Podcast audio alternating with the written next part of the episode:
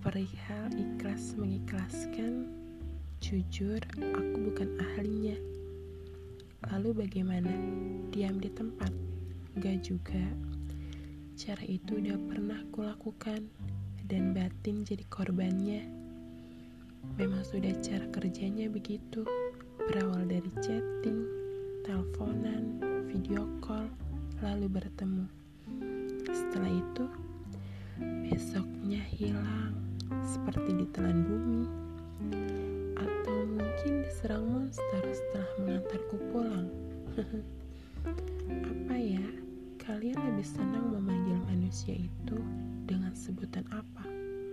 Kalau aku sih lebih senang memanggilnya pengecut. Kenapa begitu? Karena seperti gak ada keberanian. Mungkin nyalinya bikin nyaman, tapi dia nggak tahu caranya berpamitan dengan sopan.